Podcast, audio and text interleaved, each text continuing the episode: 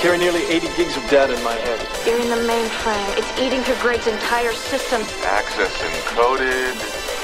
Gigabyte of RAM should do the trick. We're in. We're in. We're in. We're in. We're in. Hello, and welcome to We're In, a podcast that gets inside the brightest minds in cybersecurity. I'm Bella DeShantz Cook. And I'm Jeremiah Roe. Today we're talking with Melanie Teplinsky, a senior fellow with the Tech, Law, and Security program at American University's Washington College of Law. Melanie also served on the advisory board for CrowdStrike, which is a pretty familiar name in cybersecurity circles. Absolutely. So they're the ones with the life size action figures of cyber threat actors. So think Cozy Bear and Wizard Spider. Yeah, the Remix Kitten one is very eye catching, though I don't think Melanie picked the names. In any case, we're really excited to catch up with her and learn about her awesome work at the intersection of law, tech policy, and cybersecurity. First, let's hear from our sponsor. Attackers scan your systems daily. You just don't get the report. Synack security testing platform stands out by drawing on a trusted network of global security researchers. From web apps to headless APIs, our platform helps you find and fix gaps in your security posture. Learn more at synack.com. That's S Y N A C K.com. Welcome to the show, Melanie. It's it's so exciting to have you on. I know there's a lot of things that you've got going on right now. There's a lot of things that you're working on. Uh, but first, I'd like to just kind of talk about how you got started in cybersecurity. What brought you to the realm, and and and what kinds of cool things you've been working on. Absolutely. Well, thank you for having me. I'm delighted to be here. Um, what kinds of things brought me to cybersecurity? Um, my dad did. When I was eight, he sat me down with the Washington Post and showed me my first cryptogram, and I fell in love with puzzles. And that led me at the age of 14 to apply to the National Security Agency. I wrote to the director in a move that I still think was amazingly bold for a 14 year old. And I asked if I could work for him. And he was nice enough to write me back and let me know I was way too young to do that. But if I wrote back in a couple of years, they'd think about it. So when I was 16, I reapplied and I started my career as an analyst at the National Security Agency. After that, I went on to college and to law school. Um, switched over from being a math major because I got very interested in the intersection of law and technology and policy and started working right out of school as a lawyer at Steptoe and Johnson. I worked there for many years, I loved my work there, and had a number of other positions across the private sector, government, and academia over a 30 year career in cyber law and policy. And uh, now I serve as a senior fellow at the Technology Law and Security Program at AU's Washington College of Law. I've done some work for CrowdStrike, which your listeners may know. It's a leading cybersecurity company. I served on their pre IPO advisory board. And now I'm doing a lot of work with uh, AU's Tech Law and Security Program, which is very exciting. That's really awesome. So you knew when you were younger that you wanted to potentially work for the NSA. What what kind of brought you there? That's that's such an interesting because I don't know if I was thinking about the NSA at a young age. So I grew up in an interesting household. My uh, dad was a PhD in computer science. My mom was a math educator, and my sister was really interested in um, weather models. So she spent a lot of time trying to understand weather systems, and eventually went on to be a PhD in computer science. So when I was a little kid, very early on, I knew I loved math. I got interested in puzzles, and I read everything I could read about cryptography. But it turned out the literature stops at about 1945 because everything else is classified. And I decided I wanted to know more than was available in the public space. And the only way to do that was to work for the agency. I have to assume that, like, at 16 years old, working at the NSA, you must be probably working around a lot of folks that are older than you, uh, different backgrounds than than you. I guess being a 16 year old, you don't have much of a a, a background at that point yet. Uh, what was that like? Like, was it was it weird? It was. I think I was the only one whose mommy dropped her off in the morning. Um, but I was very privileged. A lot of lovely and wonderful people took me under their wings. One gentleman in particular who liked to say that he had raincoats that were older than I was. But I had a lot of wonderful mentors, and they taught me the basics of cryptanalysis. They taught me an enormous amount about computer science, massively parallel supercomputing. So I was privileged to get a strong technical background from some amazing folks. That's so cool. That's really exciting. So, today you're a senior fellow working in the technology, law, and security program at American University, as you mentioned earlier. What does the day to day look like for a senior fellow? So, day to day, I do a, a, lot of things for the program. I'm actually a recent join. So, I joined last spring. And so, first, I was learning the ropes. But what I love about TLS is that they've been active at that intersection between techno- among technology, law, and security. They look at how the law addresses technological challenges to privacy, security, free speech, and democratic institutions. And we look at all of those questions in the context of security.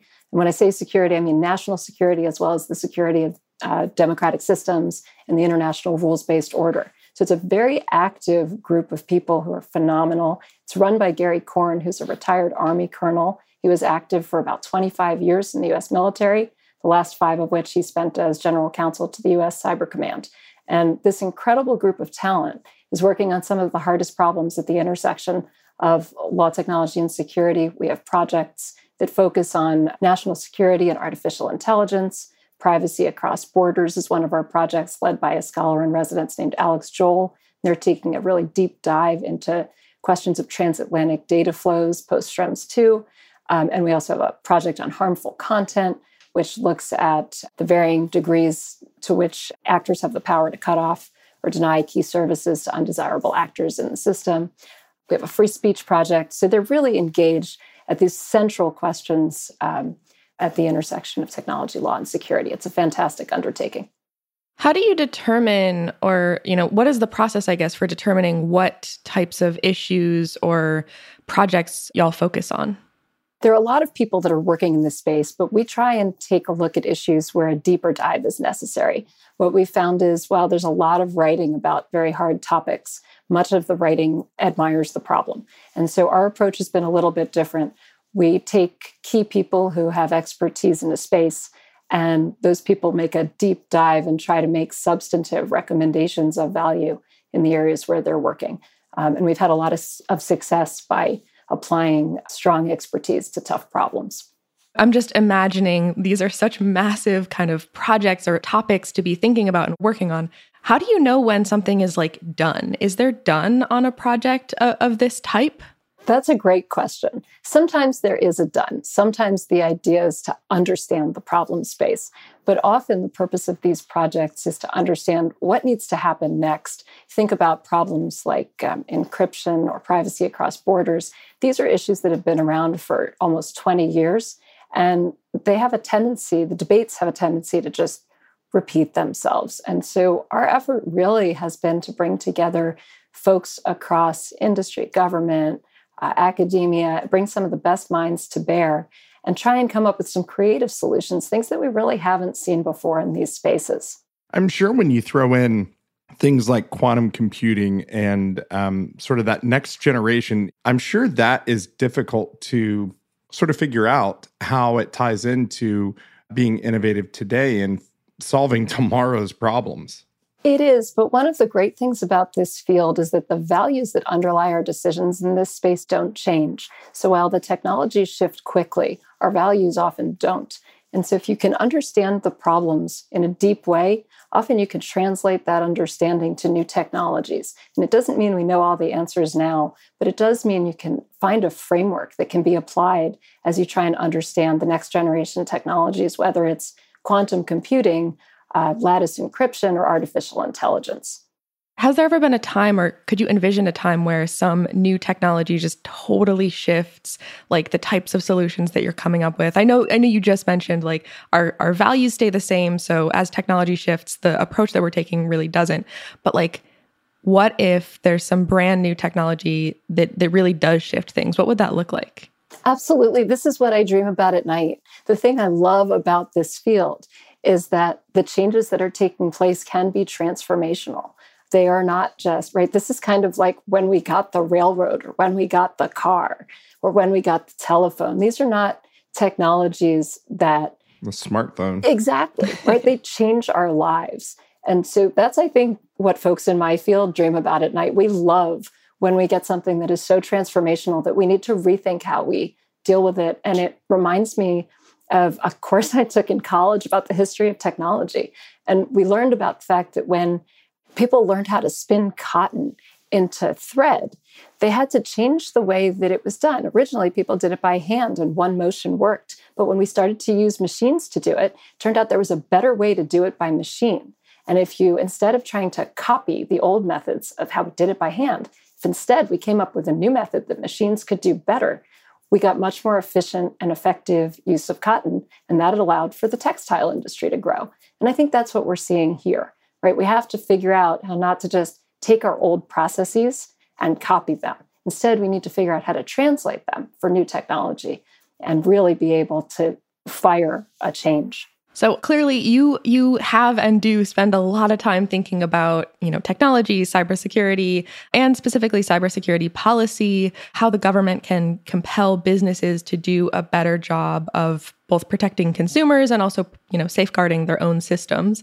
Uh, I know that you've talked recently about incentives like tax credits for businesses to build resilient or more resilient architectures. Can you tell us a little bit more about this approach and why you think it could work? Absolutely. Let me start by telling you the problem that it's designed to solve. There's a really long standing problem in this space. The private sector is vulnerable to cyber intrusions, but particularly from well resourced threat actors. Think China, think Russia. And this problem has been brought into stark relief over the past year. There's been a series of headline grabbing cyber incidents. I'm sure you guys have spoken about them on this very podcast. We had the ransomware attack that shut down Colonial Pipeline which folks know is one of the country's largest oil and gas companies. We had the Chinese state sponsored hack of the Microsoft Exchange servers. And that really served to intensify these repeated government warnings about China's rampant cyber espionage. FBI Director Wray at one point was talking about uh, China's efforts to steal its way up the economic ladder. And of course, we had SolarWinds, which was the supply chain hack that enabled the Russians to spend months inside of a, a large number of US government and private sector networks that impacted DOJ and Treasury, Commerce, Energy, hundreds of Fortune 500 companies, all the branches of the military. I could go on and go on and on. That you know triggered an emergency meeting of the National Security Council. So we've seen all of these incidents just in the past year, and what they really do is bring into relief the fact that the private sector is extremely vulnerable.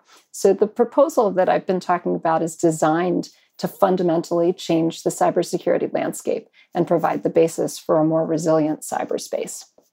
Most of the private sector companies that we have just aren't in a position to defend against these sort of threats on their own.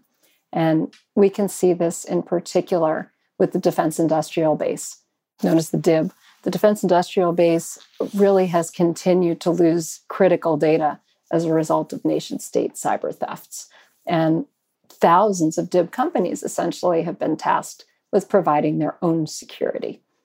So the vast majority of the DIB, about three quarters of it, is made up of small and medium sized companies, and they just can't generate effective cybersecurity capabilities on their own. They don't have the resources, they don't have the budget, they don't have the IT staff.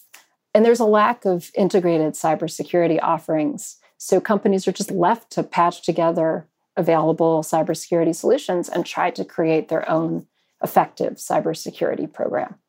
So that was the problem that we were trying to solve. With that problem set, I'm wondering if there's a fundamental flaw in the structure of the way that they do business as well. Just speaking out loud, of course, it makes it difficult to innovate a lot. So, my background is in the DoD realm. And so, when I used to operate in that realm, there's huge political boundaries, bureaucratic boundaries, and of course, things that inhibit innovation, growth, and streamlining processes. And I'm wondering if that is also a contributing factor to some of the difficulties in the cybersecurity demands that we're seeing today.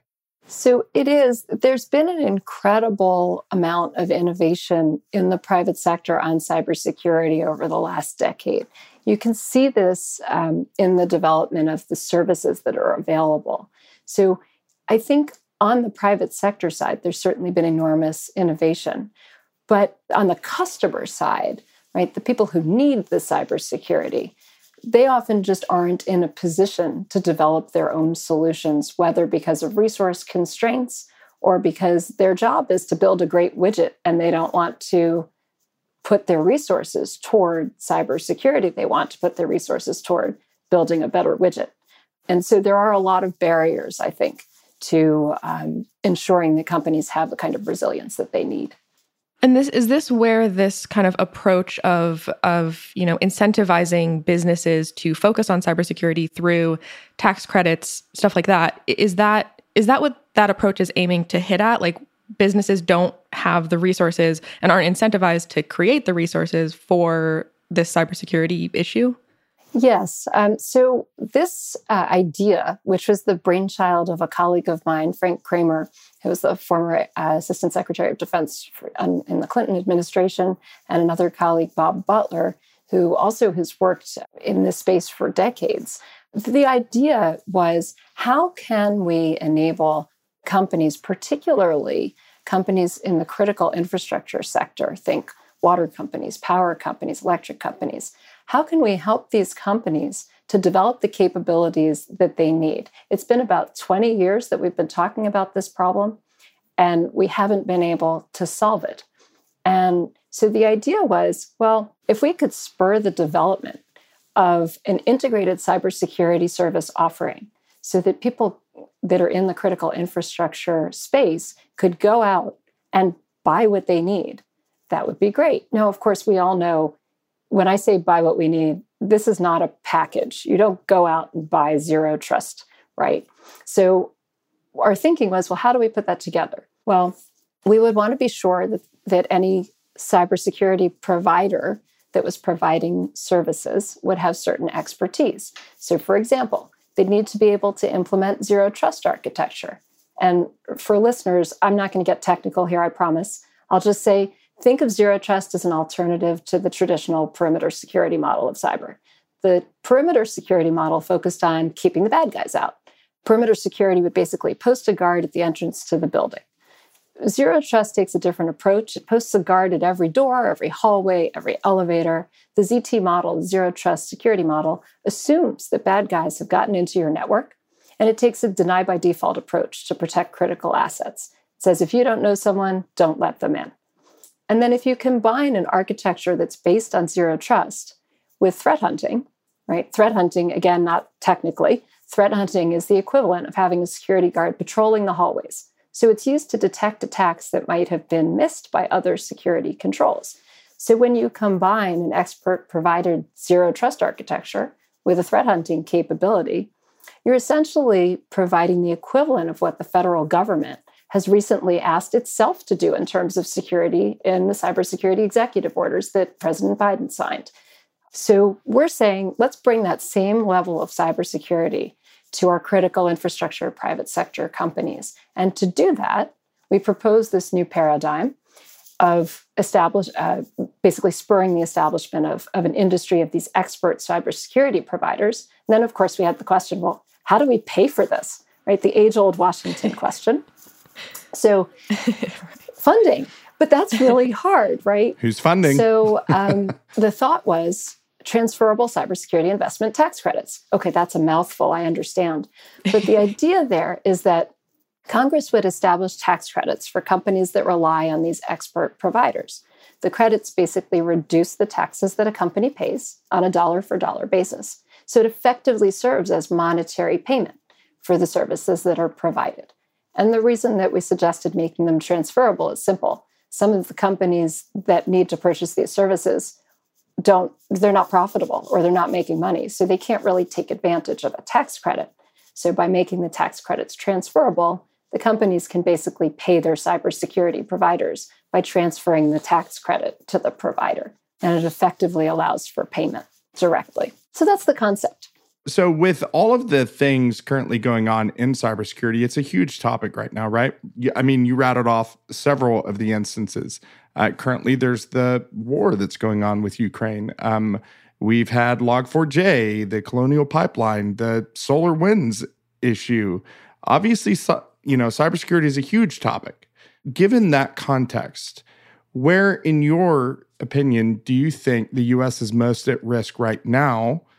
Right. So, certainly critical infrastructure would be where I'd want my Shields Up campaign, which is to ensure that American companies are ready if there is some kind of a cyber attack that stems from this conflict.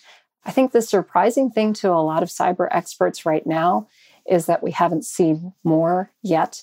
Uh, the Russians are first rate at cyber attacks. They really have best in class um, cyber operations. And what we've seen so far, while concerning, has been relatively mild given what we know that the Russians are capable of doing.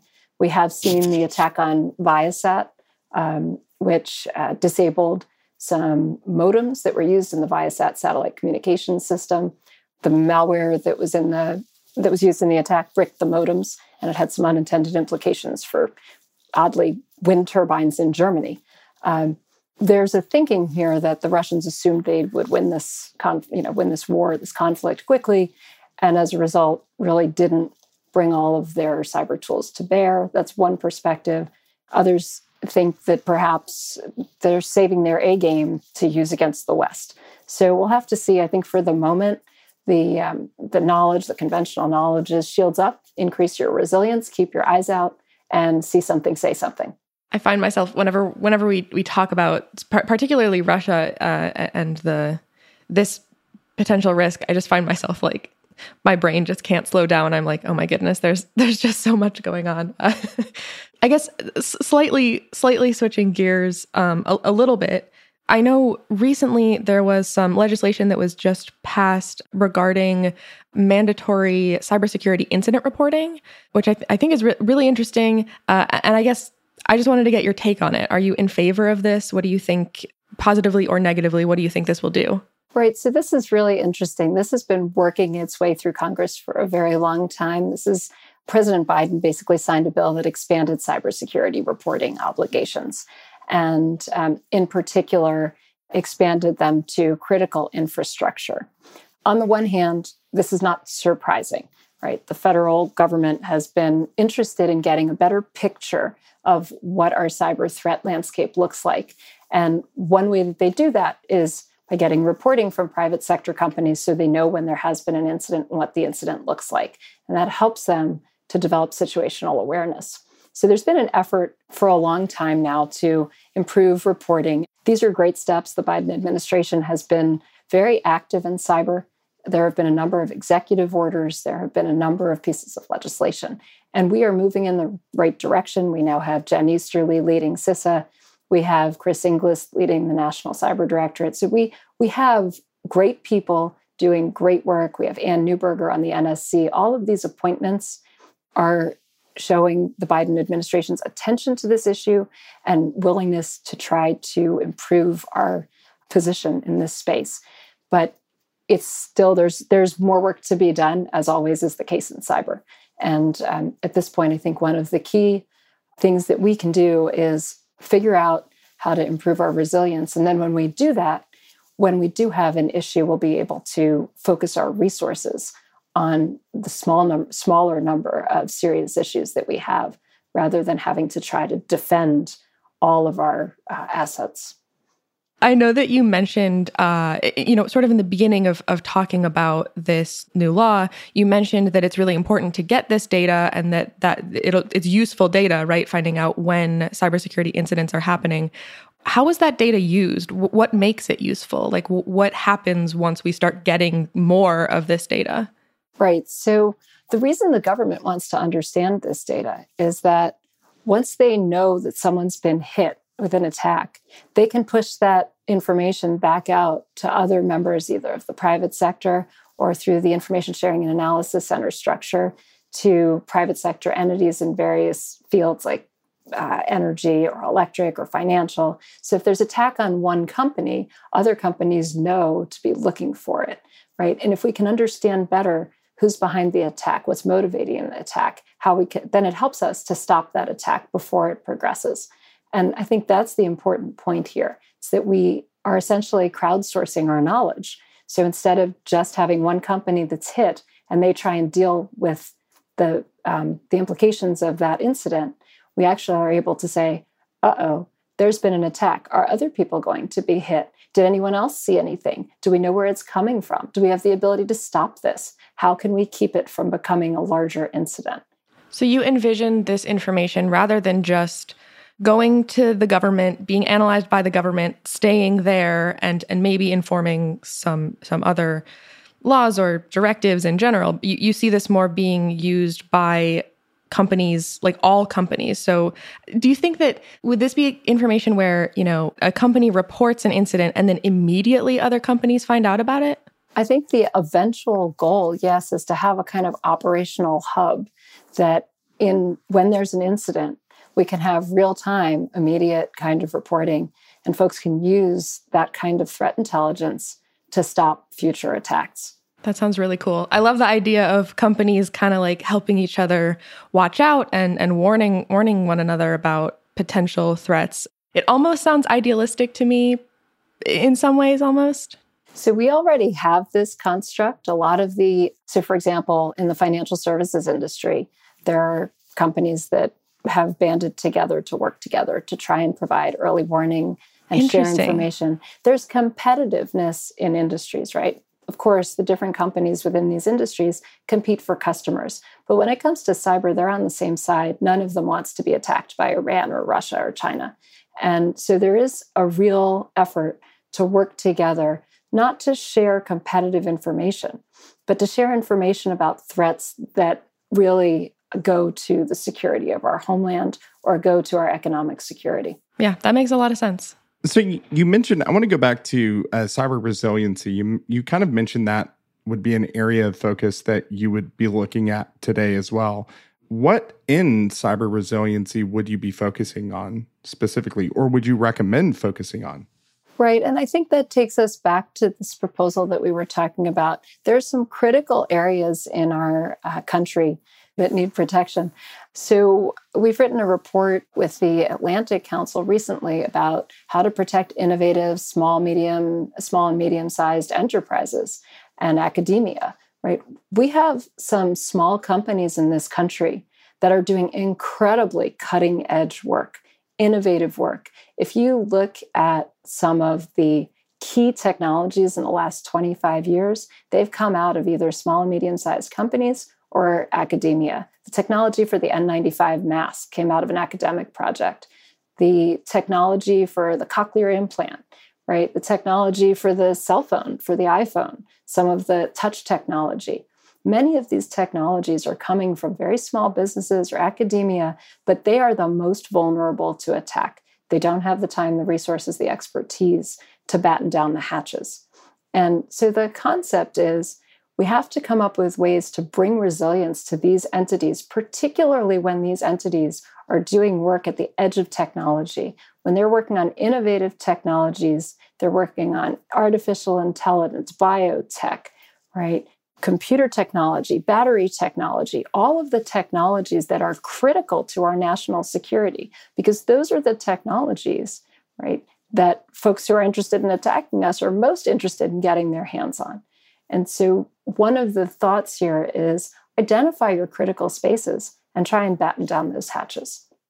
Earlier, you you mentioned a lot of amazing folks doing great work in Washington right now. Think you know people that are that are getting good stuff done i think potentially including this law that we talked about earlier what things do you think maybe in addition to this law or beyond this law uh, what things are people working on in washington that are good like that they're getting right in terms of cybersecurity so one thing we're getting right is we're learning to work with each other better faster and that's really important We've also, we are working through Jen Easterly, for example, at CISA.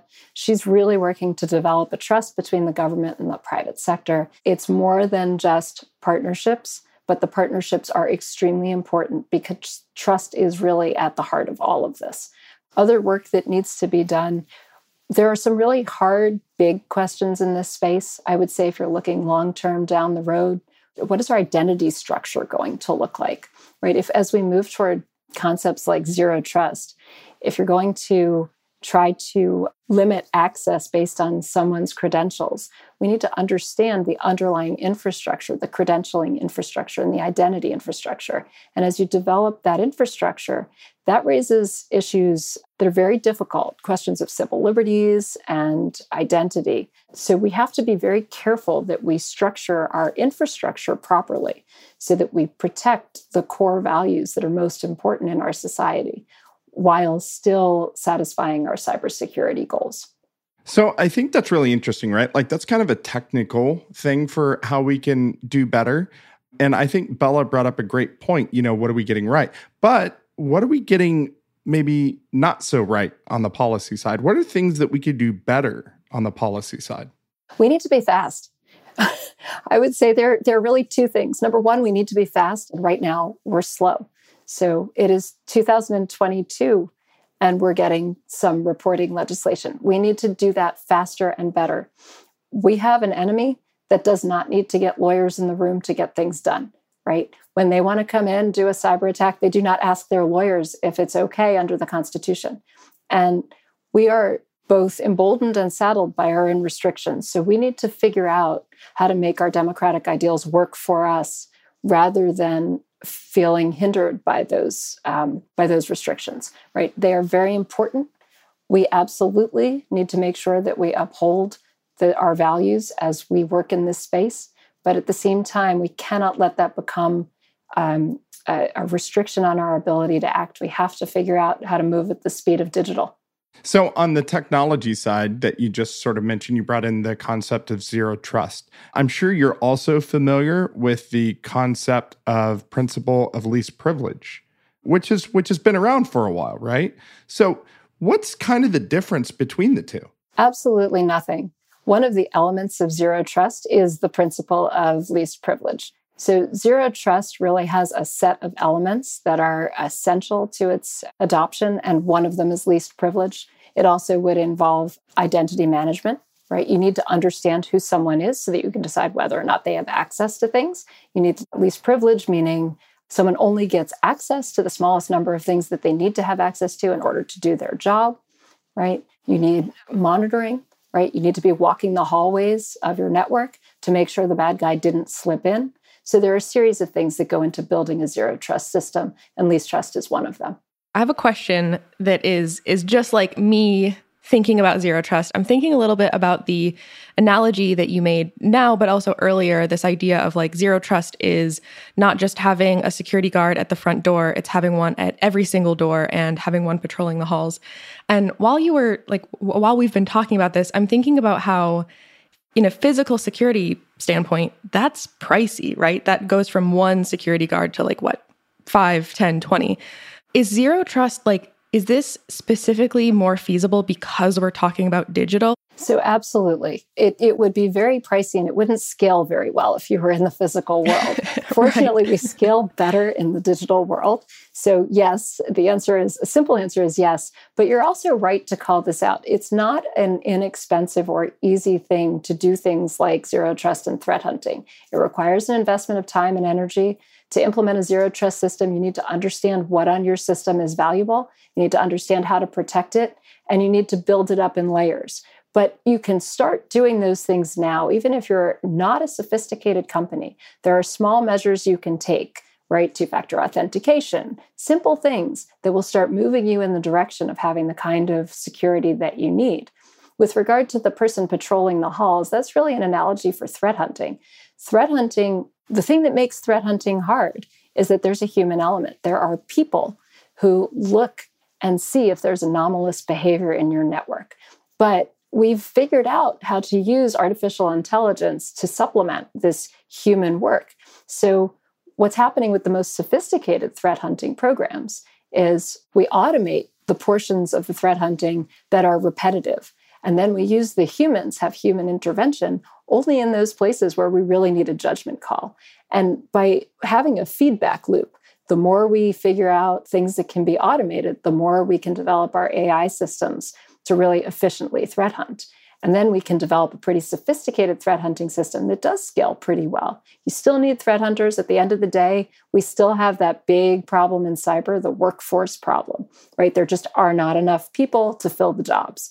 And that, I think, as a nation, is a place where we can invest. Congress has started to do that. I certainly, at American, am hoping to be part of solving that problem by helping train the next generation of cyber policy leaders.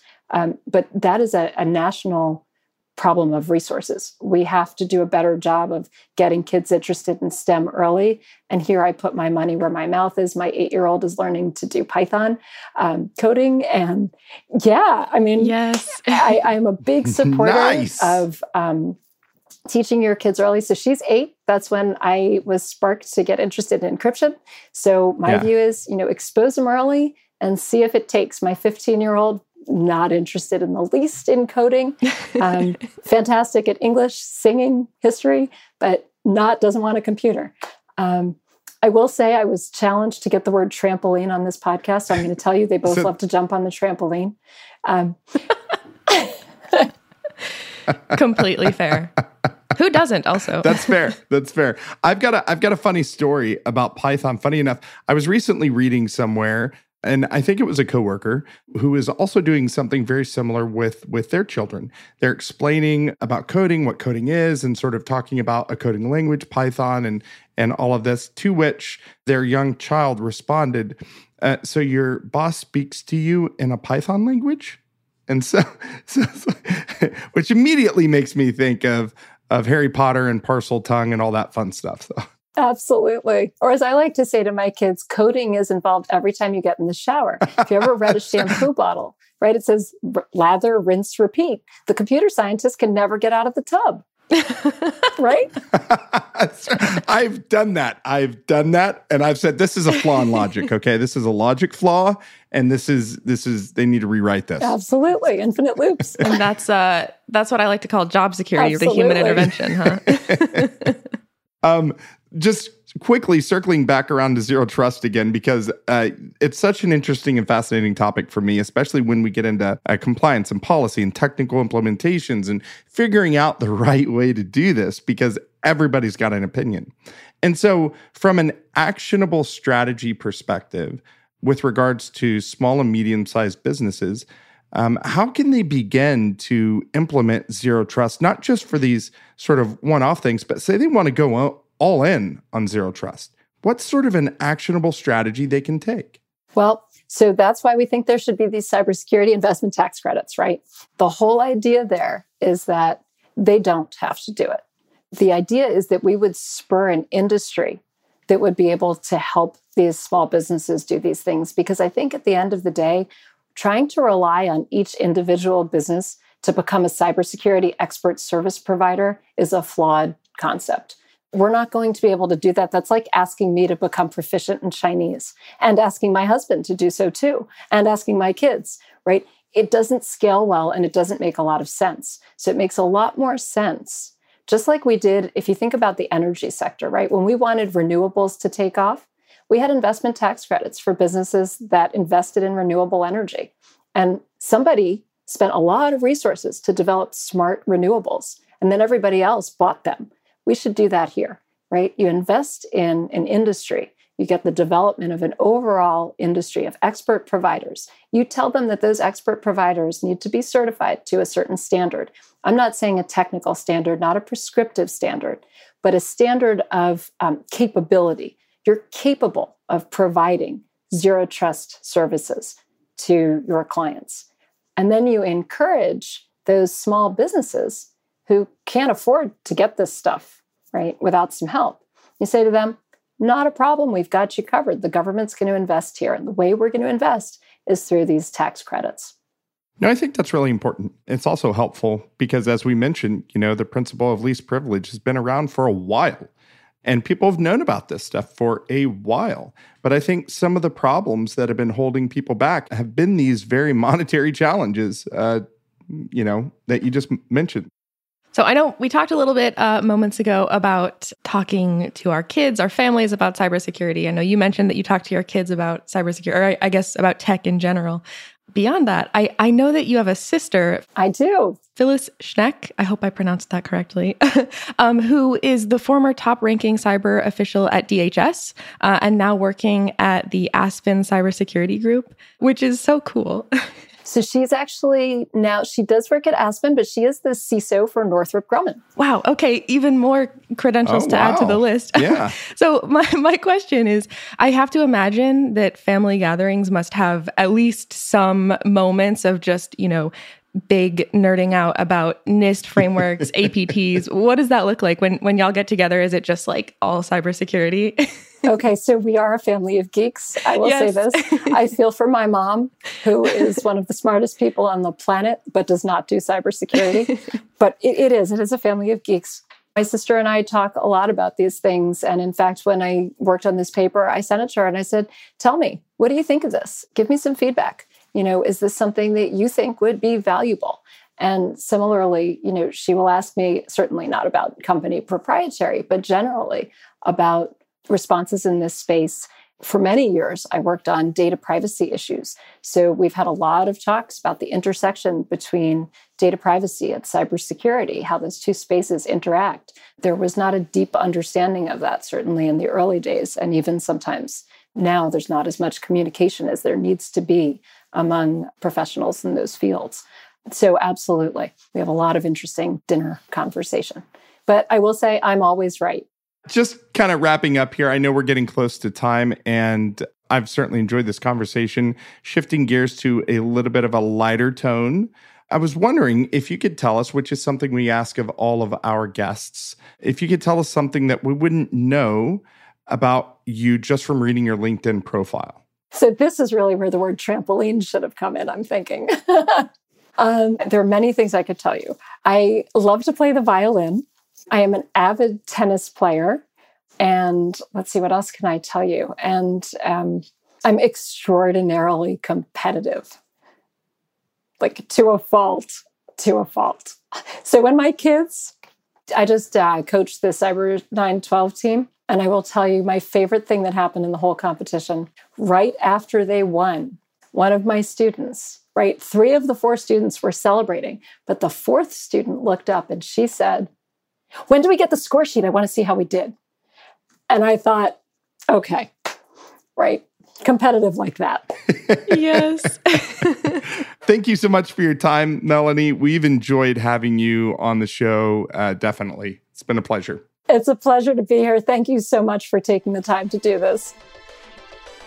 If you like today's episode, please give us a five star rating and subscribe wherever you're listening to this.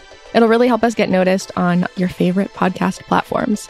Also, share this episode with your friends, and if you haven't already, make sure to check out all the other really fascinating people that we've already interviewed. We're also open to suggestions. If you know someone we should be talking to, drop us a line at we're in podcast at synack.com. That's we're in podcast at S-Y-N-A-C-K.com. We're in is brought to you by Synack. If you're looking for on demand, continuous access to the world's most skilled and trusted security researchers, you can learn more at synack.com. Synack recently launched its Empower Partner program so that partner organizations can more easily offer the Synack pen testing platform to their own customers. This approach helps optimize Synack partners' technical competencies and allows them to better integrate Synack into their portfolios. It's a way that partners can win new business by adding continuous, best in class solutions to cybersecurity, cloud, and DevSecOps offerings. Synack partners with organizations around the world to make them safer, more resistant to cyber attacks, and more capable of finding and fixing dangerous vulnerabilities before attackers are able to exploit them. Learn more at synack.com. That's S Y N A C K.com.